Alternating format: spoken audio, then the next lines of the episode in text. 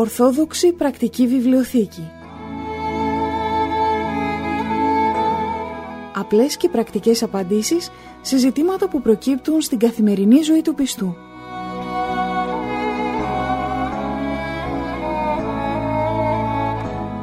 Στις απορίες μας απαντά ο Αρχιμανδρίτης Πατυρνικάνορ Παπα-Νικολάου, καθηγούμενος της Ιεράς Μονής Αγίας Τριάδος Παρμού Ολύμπου.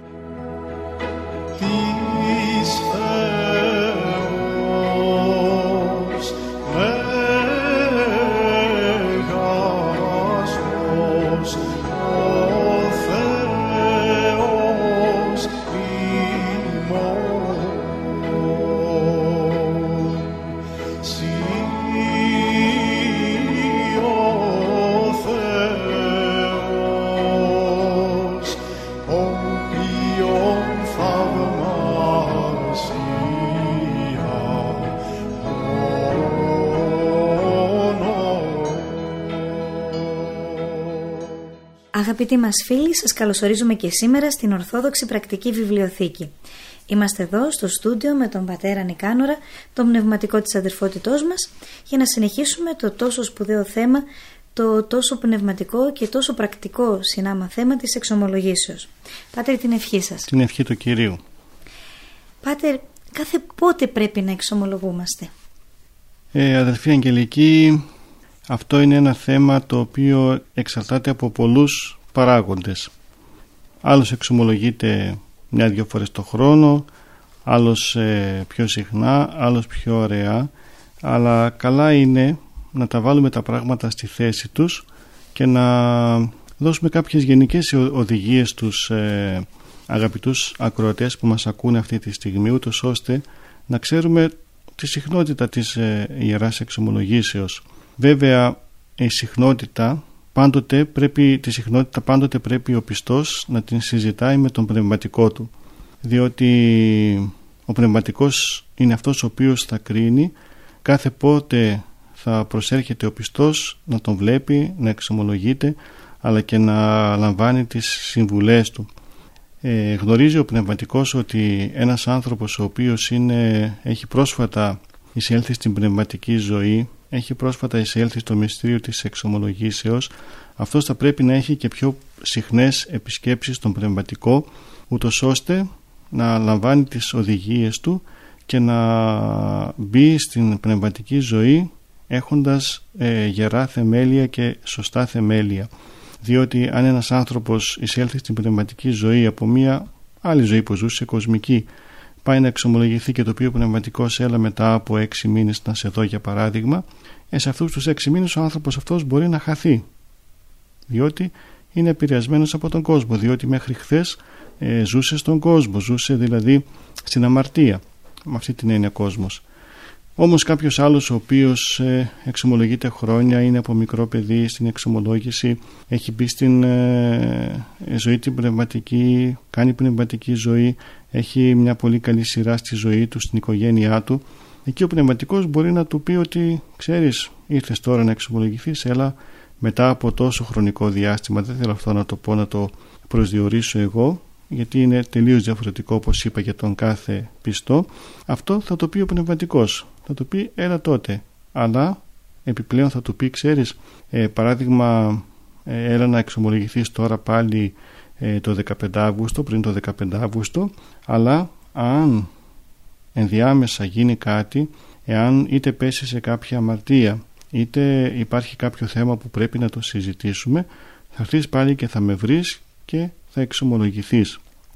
Συνεπώς το, η συχνότητα της ε, Ιεράς Εξομολογήσεως είναι κάτι πολύ πολύ σχετικό αλλά κάτι το οποίο το συζητούμε πάντοτε με τον πνευματικό μας επειδή όμως πολλές φορές οι άνθρωποι δεν έχουν ε, καλή σχέση με τον πνευματικό ε, λέγοντας αυτό δεν εννοώ ότι είναι μαλωμένοι αλλά εννοώ ότι δεν ε, πάνε πολύ συχνά στον πνευματικό τους ούτε ώστε να έχουν και πλήρη υπακοή στον πνευματικό. Ε, τι κάνουνε; Πηγαίνουν μία φορά να εξομολογηθούν και μετά θα πάνε μετά από 5, 6, 10 χρόνια να ξαναεξομολογηθούν. Δηλαδή πηγαίνουν μία φορά λένε τα βαριά τους αμαρτήματα τους λέει ο πνευματικός έλα μετά από δύο μήνες παράδειγμα θα σε ξαναδώ αλλά αυτοί πάνε μετά από δύο χρόνια. Αντί για δύο μήνες ή μετά από δέκα χρόνια. Και τους λέει ο πνευματικός καλά δεν σε είπα να έρθεις μετά από δύο μήνες να σε ξαναδώ και απαντούν ε, καλά δεν, δεν είχα κάτι να σας πω. Δεν αισθάνθηκα την ανάγκη να έρθω όμως ο πνευματικός όταν θα πει αυτό το λέει γιατί ξέρει ότι ο άνθρωπος που ε, έχει καλή σχέση με τον πνευματικό του αυτός δηλαδή που πηγαίνει ανατακτά χρονικά διαστήματα και τον βλέπει έχει και καλή πνευματική ζωή έχει και προκοπή στην πνευματική του ζωή. Αυτός όμως που δεν πηγαίνει συχνά στον πνευματικό του είναι γενικά αδιάφορος και για όλα. Άρα ένας άνθρωπος ο οποίος ε, όπως είπα πριν από λίγο ίσως δεν έχει αποκτήσει ακόμα αυτή την καλή επαφή με τον πνευματικό του πρέπει να ξέρει ότι οπωσδήποτε πριν από τις τρεις μεγάλες εορτές του χρόνου, πριν από τα Χριστούγεννα, πριν από το Πάσχα και πριν από το 15 Αύγουστο, αυτές τις τρεις φορές πρέπει οπωσδήποτε να πάει να εξομολογηθεί. Άσχετα αν έχει κάτι ή δεν έχει κάτι, άσχετα αν έχει προετοιμαστεί ή όχι, όπως και να έχει το πράγμα, πρέπει να προσπαθήσει αυτές τις τρεις φορές το χρόνο να πάει να εξομολογηθεί. Αν το κάνει αυτό, τότε και θα αρχίσει να έχει καλή επαφή με τον πνευματικό του και τότε και ο πνευματικός θα του, καθορίσει, θα του καθορίσει ε, κάθε πότε πρέπει να πηγαίνει να εξομολογείται. Πάτερ, ε, εγώ ξύπνησα το πρωί και αποφάσισα να πάω να εξομολογηθώ. Παίρνω το αυτοκίνητο και πάω στον όσπο που είναι ο πνευματικός να εξομολογηθώ, έτσι; Ε, αδελφή Αγγελική, αυτό που ρωτάς έχει δύο σκέλη και ας τα δούμε το καθένα ξεχωριστά. Το πρώτο είναι αν αυτός που θα πάει να εξομολογηθεί, αν το κάνει για πρώτη φορά αν δηλαδή ξαφνικά αποφάσισε να πάει να εξομολογηθεί. Αν το κάνει για πρώτη φορά, ε, εκεί δικαιολογείται να πάρει όντως το αυτοκίνητό του και να πάει να εξομολογηθεί χωρίς από πριν να έχει κάποια συνεννόηση, χωρίς από πριν ε, να έχει μιλήσει με τον πνευματικό. Ε, βέβαια είναι λίγο επικίνδυνο, λίγο επίφοβο διότι μπορεί ο πνευματικός εκείνη την ώρα να μην έχει χρόνο να τον δει και έτσι η πρώτη του εξομολόγηση αντί να τον αναπαύσει η πρώτη του εξομολόγηση τελικά να μην την αισθανθεί τελικά να μην τη χαρεί και έτσι να μην πάει να ξαναεξομολογηθεί. Όμως επειδή στην πρώτη εξομολόγηση δεν ξέρουμε τι γίνεται στον κάθε ένα μέσα του δηλαδή μπορεί να έχει έρθει τότε η χάρη του Θεού να τον φώτισε ο Θεός ε, στην πρώτη εξομολόγηση αν έτσι το αισθάνεται ας πάει να βρει τον πνευματικό και να εξομολογηθεί και να πει αυτά που έχει να πει. Όμως το καλύτερο είναι και αυτό το οποίο πρέπει να γίνεται στις ε, επόμενες εξομολογήσεις και αυτό είναι το δεύτερο σκέλος είναι να πηγαίνει να εξομολογείται μετά από συνεννόηση με τον πνευματικό. Δηλαδή δεν είναι σωστό ξαφνικά αποφάσισε να εξομολογηθεί να πάρει το αυτοκίνητο να πάει στον πνευματικό και να του πει να πάει μπροστά του και να του πει ήρθα να εξομολογηθώ δεν είναι καλό, δεν είναι σωστό. Τον πνευματικό ε, ο πνευματικός πρέπει να είναι πάντοτε στις επάλξεις, πρέπει πάντοτε να δέχεται τους ε, πιστούς, αλλά όμως δεν είναι πάντοτε έτοιμος γι' αυτό. Ε, Ιδίως στην σημερινή εποχή που οι δουλειές έχουν γίνει τόσο πιεστικές που ε, όλα τα έχουμε με το ρολόι και λέμε τώρα 11 ώρα θα είμαι στο ναό, 12 η ώρα έχω βάπτιση, 1 η ώρα έχω ε, γάμο, 2 η ώρα έχω εξομολόγηση, 3 η ώρα έχω... Έτσι έχει γίνει σήμερα η ζωή μας. Όλοι οι άνθρωποι έτσι λειτουργούμε σήμερα ε, δεν μπορεί να πάει ο άλλος και να πει την ώρα εκείνη που έχει κάποιο άλλο μυστήριο ή κάποια άλλη υποχρέωση να πει ήρθα να εξομολογηθώ τότε και τον πνευματικό θα τον φέρει σε δύσκολη θέση ε, γιατί ο πνευματικός ίσως τον λυπηθεί ίσως σκεφτεί ότι ο άνθρωπος αυτός έχει κάτι επίγον να μου πει και καθίσει να τον δει αλλά θα πάει κάποια άλλη υποχρέωση του πίσω και ίσως στεναχωρήσει κάποιους άλλους ανθρώπους ο πνευματικός. Αλλά όμως και η εξομολόγηση δεν θα είναι σωστή διότι ο πνευματικός θα βιάζεται να φύγει γιατί έχει κάποια άλλη υποχρέωση ή δεν θα έχει τη διάθεση επειδή θα είναι κουρασμένος από κάτι άλλο που έκανε πιο πριν. Και συνεπώς και πάλι ο, ο πιστός δεν θα ε, χαρεί την εξομολόγηση. Άρα για να μην έχουμε τέτοια αποτελέσματα ανεπιθύμητα τέτοιες, τέτοιες καταστάσεις οι οποίες τελικά είναι επιβαρυντικές για το μυστήριο της εξομολογήσεως και πολύ αρνητικές. Γι' αυτό πρέπει πριν να εξομολογηθούμε να πάρουμε τηλέφωνο στο πνευματικό. Σήμερα δόξα τω Θεώ όλοι οι άνθρωποι έχουν τα τηλέφωνά τους μπορούν να βρουν τον πνευματικό τους και να ε, συνεννοηθούν μαζί του για την ημέρα και την ώρα προσελεύσεώς του στο ε, εξομολογητήριο.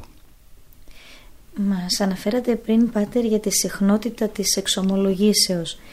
Ε, να ρωτήσω, επειδή συνήθως εξομολογούμαστε και κοινωνάμε μετά, η εξομολόγηση είναι προϋπόθεση για τη Θεία Κοινωνία ή συνοδεύει πάντα τη Θεία Κοινωνία; Δηλαδή, αν ο πνευματικός μας έχει πει μια φορά το μήνα ή κάθε 15 ή δεν ξέρω ποια άλλη συχνότητα να κοινωνάμε, πρέπει κάθε φορά να πηγαίνουμε να εξομολογούμαστε; Τα δύο αυτά μυστήρια είναι και δεμένα μεταξύ τους, αλλά δεν είναι και αλληλένδετα. Δηλαδή, δεν σημαίνει ότι για να κοινωνήσουμε θα πρέπει οπωσδήποτε να έχουμε εξομολογηθεί. Αυτό όμως τι σημαίνει για να μην το παρεμηνεύσουν πολλοί; Επειδή πολλοί το ξέρουν αυτό και το λένε ότι για να κοινωνήσω πρέπει να εξομολογηθώ ναι είναι σωστό ότι για να κοινωνήσω πρέπει να έχω καθαρή καρδιά αλλά όμως κάποιος άνθρωπος που κοινωνάει συχνά γιατί υπάρχουν πνευματικοί που δίνουν τέτοια ευλογία στα πνευματικά τους παιδιά να κοινωνούν για παράδειγμα κάθε εβδομάδα, ξέρω εγώ δύο φορές την εβδομάδα, δεν ξέρω κάθε πνευματικό τι ε, εντολές δίνει στα πνευματικά του παιδιά. Ε, αυτός που κοινωνάει πολύ συχνά δεν είναι δυνατόν και τόσο συχνά να πηγαίνει να εξομολογείται. Αυτή τόσο συχνή εξομολόγηση μπορεί να γίνει πολύ εύκολα στα μοναστήρια που οι μοναχοί είναι συνεχώς κοντά στον ηγούμενο και μπορούν να τον βρουν όποια ώρα θέλουν και να του πούν τους λογισμούς τους αλλά έξω στην, ε, στη ζωή, στην ε, ζωή των πιστών αυτό είναι λίγο δύσκολο να γίνει. Στην περίπτωση αυτή τι γίνεται; Στην περίπτωση αυτή λέει ο πνευματικός ότι ξέρεις θα κοινωνάς παράδειγμα 2, 3, 5 φορές το μήνα θα έρχεσαι όμως να εξομολογήσει όταν αισθάνεσαι ότι κάτι σε βαραίνει ή θα έρχεσαι παράδειγμα μια φορά το μήνα και θα κοινωνάς πέντε. Για παράδειγμα λέω. Αυτό το κρίνει ο πνευματικός. Ο πνευματικός είναι αυτός ο οποίος θα του πει τη συχνότητα της προσελεύσεως στο μυστήριο της εξομολογήσεως και τη συχνότητα προσελεύσεως στο μυστήριο της ε, Θείας Κοινωνίας. Όμως, και εδώ έχει σημασία, για τους ανθρώπους που, εξο, που κοινωνούν αραιά, δηλαδή ένας που θα κοινωνήσει μία, δύο, τρεις φορές το χρόνο, τότε είναι επιτακτική η ανάγκη πριν από τις τρεις αυτές φορές το χρόνο, που συνήθως είναι Χριστούγεννα, Πάσχα και 15 Αύγουστο, πριν από τις τρεις φορές αυτές να πάει να εξομολογηθεί. Και γιατί λέω είναι επιτακτική ανάγκη, είναι διότι ένα διάστημα δύο-τριών μηνών από Θεία Κοινωνία σε Θεία Κοινωνία σίγουρα ο άνθρωπος κάνει αμαρτίες όσο και αν δεν το καταλαβαίνει αυτό όσο και αν νομίζει ότι δεν έχει κάνει μεγάλες αμαρτίες αμαρτίες που του στερούν τη Θεία Κοινωνία.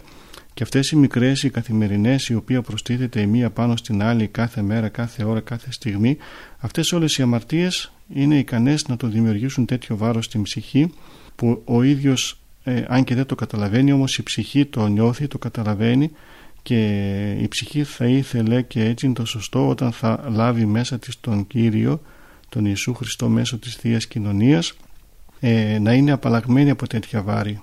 Γι' αυτό και οι άνθρωποι αυτοί οι οποίοι κοινωνούν αραιά ε, καλό είναι να το έχουν αυτό ως ε, συνήθεια πριν τη Θεία Κοινωνία να εξομολογούνται Άρα καλό θα είναι να το θυμόμαστε και να ρωτάμε το πνευματικό πως στο τέλος της εξομολογήσεως ε, πώς να κοινωνάμε. Έτσι δεν είναι Πάτερ; Ναι είναι πολύ σημαντικό να ρωτάμε τον πνευματικό για τέτοια θέματα πρακτικά. Γιατί μόνοι μας δεν ξέρουμε πώς να ενεργήσουμε, τι να κάνουμε.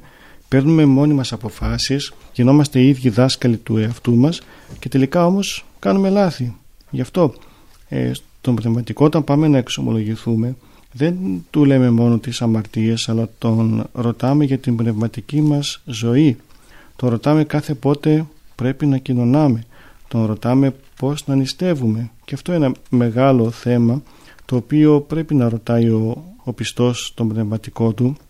Να του δώσει ο πνευματικός ε, τις οδηγίες κάθε πότε και πώς πρέπει να νηστεύει. Γιατί κάθε άνθρωπος ε, είναι διαφορετικός από τον άλλον. Κάθε άνθρωπος έχει ιδιαιτερότητες όσον αφορά την υγεία του, την ηλικία του, το φύλλο του, την, ε, την πνευματική του ζωή, την πνευματική του κατάσταση. Και όλα αυτά είναι παράγοντες οι οποίοι επηρεάζουν την, ε, το θέμα της νηστείας. Γι' αυτό και στον πνευματικό ρωτάμε και όλα αυτά. Πώς νηστεύουμε, πώς κοινωνάμε τι προσευχή κάνουμε στο σπίτι μας τι κανόνα κάνουμε στο σπίτι μας. Όταν λέω κανόνα εννοώ το καθημερινό πρόγραμμα της προσευχής. Αυτά όλα ο πνευματικός ε, τα διδάσκει στον πιστό, τα λέει στον πιστό, του δίνει το πρόγραμμα ε, το καθημερινό ή το πιο μεγάλο πρόγραμμα, το ετήσιο του πρόγραμμα, του το δίνει βέβαια όχι γραμμένο, το, το, τον συμβουλεύει το τι πρέπει να κάνει και έχοντας αυτό ως ε, πρόγραμμα ο πιστός ξέρει ότι θα βαδίσει ένα ασφαλεία, ότι βαδίζει ένα ασφαλεία το δρόμο του Θεού. Πάτερ, είπατε πριν από την ε, Θεία Κοινωνία, ε, ανάλογα με το τι θα μας πει ο Πνευματικός, θα εξομολογούμαστε ή τέλος πάντων θα κοινωνάμε όσες φορές μας πει μέσα στη διάρκεια του μήνα ο Πνευματικός. Όμως υπάρχουν περιπτώσεις που ο Πνευματικός στερεί τη Θεία Κοινωνία σε κάποιον τότε υπάρχει κάποια εναλλακτική λύση ή μένει έτσι ανασφάλιστος ας πω ο άνθρωπος; Ε, το θέμα που αναφέρεις τώρα αδερφή Αγγελική είναι το θέμα των επιτιμίων το οποίο ε, επειδή δεν έχουμε χρόνο στην σημερινή εκπομπή να το αναφέρουμε ίσως μας απασχολήσει κάποια άλλη εκπομπή. Όμως επειδή το ρωτάς να πούμε δύο-τρία πράγματα. Είπαμε ότι ο πνευματικός είναι αυτός ο οποίος θα μας πει κάθε πότε πρέπει να κοινωνούμε. Επίσης ο πνευματικός, επειδή είναι αυτός ο οποίος θα μας καθορίσει τη συχνότητα προσελεύσεως στη Θεία Κοινωνία, είναι αυτός ο οποίος και κάποια στιγμή μπορεί να μας στερήσει και αυτό το δικαίωμα προσελεύσεως στη Θεία Κοινωνία και αυτό να το κάνει ε, δίνοντάς μας ε, αυτό το συγκεκριμένο επιτίμιο, δηλαδή να μας πει ότι ξέρεις εσύ επειδή έκανες αυτή την αμαρτία θα πρέπει για ένα μήνα ή για ένα χρόνο να μην κοινωνήσεις. Ε, αυτό το δικαίωμα το έχει ο πνευματικός και το εξασκεί ε, ε, επειδή θέλει να βάλει κάποιο επιτίμιο παιδαγωγικό για να συναισθανθούμε την, ε, το μέγεθος της αμαρτίας που έχουμε κάνει. Στην περίπτωση αυτή βέβαια ο πνευματικός θα βάλει αυτή την αποχή από τη Θεία Κοινωνία ως επιτίμιο αλλά όμως παράλληλα επειδή ξέρει ότι ο πιστός εάν δεν έχει στο νου του να κοινωνήσει μπορεί ούτε καν να εκκλησιαστεί ας πούμε μια μεγάλη ημέρα παράδειγμα το Πάσχα τότε θα του προτείνει και θα του πει ότι ξέρεις εσύ δεν θα κοινωνήσεις αλλά όμως θα πας και θα πάρεις το Μέγα Αγιασμό.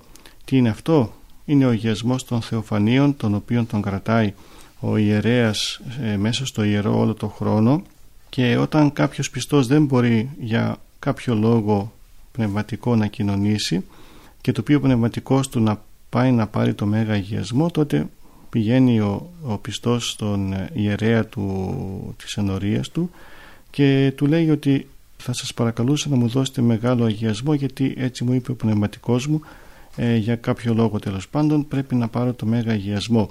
Και με τον τρόπο αυτόν ο πιστός δεν αποκόβεται από τα μυστήρια της Εκκλησίας διότι όπως σας είπα πριν ένας ο οποίος ε, ίσως δεν έχει πολύ σχέση με την Εκκλησία με τα μυστήρια της Εκκλησίας με τις ακολουθίες.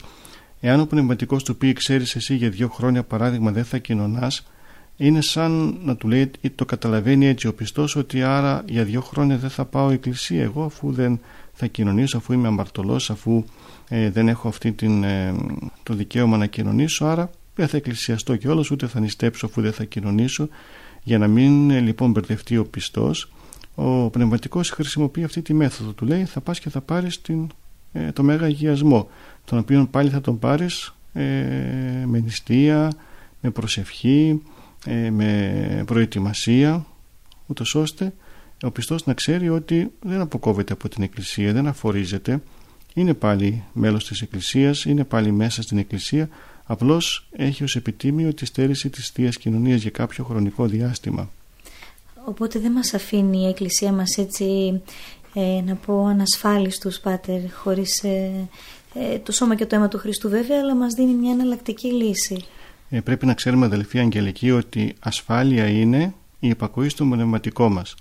Ασφάλεια δεν είναι να κοινωνάμε, ασφάλεια είναι να κάνουμε αυτό που θα μας πει ο πνευματικός, γιατί πολλοί κοινωνούν έτσι από μόνοι τους, πηγαίνουν χωρίς να εξομολογηθούν, ε, όποτε θέλουν, όπως θέλουν, όποια προετοιμασία θέλουν, προσέρχονται στο ποτήριο της ζωής, στη Θεία Κοινωνία και το κάνουν αυτό με το δικό τους το πρόγραμμα όπως αυτοί θέλουν και όποτε νομίζουν και μάλιστα είναι και πολλοί που ε, πηγαίνουν στην εκκλησία και επειδή εκείνη την ημέρα στη Θεία Λειτουργία κάτι τους ε, κέντρισε την καρδιά τους, ε, κατανοήθηκαν πολύ, ε, τους άρεσε η ψαλμοδία, δεν ξέρω τι άλλο μπορεί να τους έκανε να συγκινηθούν. Λένε ότι α, εγώ πήγα στη λειτουργία σήμερα και επειδή αισθάνθηκα πάρα πολύ ότι θέλω να κοινωνήσω, πήγα και κοινώνησα. Και τους ρωτάμε εμείς οι ιερείς καλά πώς κοινώνησες δεν προετοιμάστηκες δεν ίστεψες χθες; Ε, δεν ε, διάβασες τη Θεία Μετάληψη δεν έκανες κάποια προετοιμασία δεν εξομολογήθηκες όχι. Δεν έκανε τίποτα από όλα αυτά απλώς αισθάνθηκα ότι θέλω να κοινωνήσω και προσέρχονται στο ποτήριο της θείας Κοινωνίας και κοινωνούν τελείως απροετοίμαστοι και νομίζουν ότι κάνουν και καλό. Όχι η Θεία Κοινωνία δεν είναι το οτιδήποτε. Για να πάρουμε τη Θεία Κοινωνία θα προετοιμαστούμε. Θα πάρουμε την ευχή του πνευματικού μας θα μας έχει πει ο πνευματικός ότι ναι ωραία μπορείς να κοινωνήσεις ή δεν μπορείς να κοινωνήσεις ή ε, θα κάνεις αυτή την κατάλληλη προετοιμασία. Πως μόνοι μας αποφασίζουμε και λέμε θα πάω να κοινωνήσω. Έτσι επειδή συγκινηθήκαμε από κάτι επειδή κάτι, κάτι έτσι έγινε μέσα μας από ένα συναισθηματισμό και πάμε και κοινωνάμε. Άρα όλα εξαρτώνται πάτερ από την υπακοή στο πνευματικό και κατ' επέκταση από την υπακοή στον Θεό. Έτσι είναι αδελφοί Αγγελική, τότε είμαστε εν ασφαλεία όταν ακούμε τον πνευματικό μας, όταν θα πάμε και με ε, ταπείνωση ακούσουμε αυτά που θα μας πει και με ταπείνωση τα εφαρμόσουμε τότε είμαστε εν ασφαλεία και τότε οτιδήποτε κάνουμε ξέρουμε ότι θα το ευλογεί ο Θεός. Τα άλλα όλα αυτά που κάνουμε από μόνοι μας ε, ούτε είναι σίγουρο ότι θα τα ευλογεί ο Θεός αλλά και αυτό που είναι ε, πολύ επίφοβο είναι ότι θα πέσουμε σε πλάνες και σε καταστάσεις οι οποίες θα μας απομακρύνουν τελικά από το Θεό. Πάτερ, ε, ευχαριστούμε και για τη σημερινή εκπομπή. Θα κλείσουμε εδώ για να συνεχίσουμε στην επόμενη συνάντησή μας. Με την ε, ευχή σας θα χαιρετήσουμε και τους αγαπητούς ακροατές μας. Την ευχή του Κυρίου να έχετε και εσείς και όλοι οι αγαπητοί ακροατές. Φίλοι μας, σας χαιρετούμε.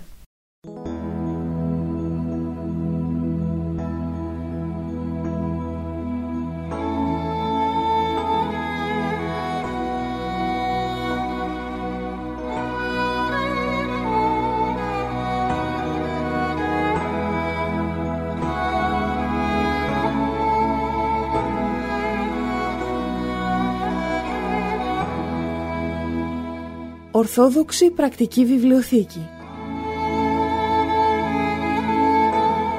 Απλές και πρακτικές απαντήσεις σε ζητήματα που προκύπτουν στην καθημερινή ζωή του πιστού.